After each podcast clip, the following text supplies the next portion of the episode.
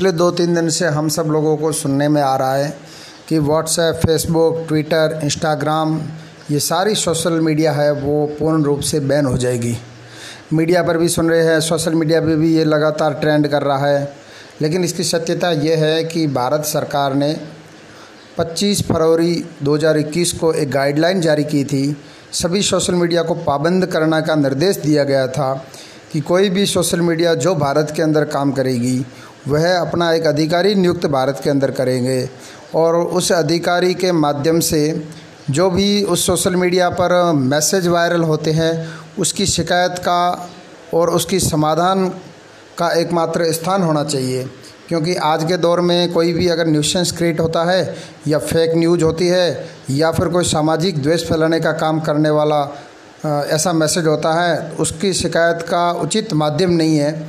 और सभी social media को पाबंद किया गया था कि 25 फरवरी से लेकर के 90 दिन का समय दिया गया था, जो कि 26 मई को पूरा हो रहा है और 90 दिन के समय के अंदर उनको अपना एक नोडल अधिकारी नियुक्त करना था, कंप्लेन सुनने वाला एक अधिकारी नियुक्त करना था, जो कि कंप्लेन सुने और उस कंप्लेन का समाधान भी करे बहत्तर घंटे के अंदर। और अगर वह मैसेज गलत है या मैसेज पहले किसने वायरल किया था, उसका पता लगा करके उसको दंडित करने में सहयोगी सहयोग का काम करे। इस प्रकार का भारत सरकार ने एक गाइडलाइन जारी की है और उस गाइडलाइन का पालन सभी सोशल मीडिया को करना चाहिए।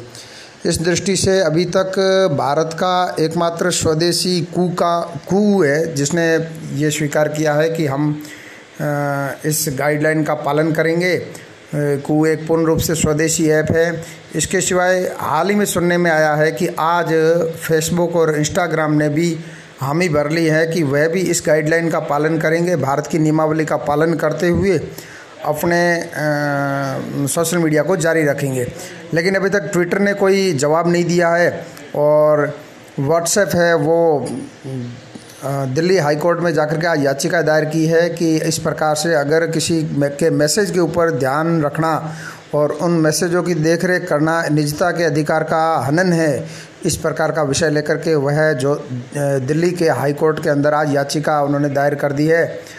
लेकिन भारत सरकार का भी ये मानना है कि हमारे देश की राष्ट्रीय सुरक्षा या फिर देश की एकता, अखंडता को खंडित करने वाला इस प्रकार के मैसेज भी लगातार वायरल होते हैं।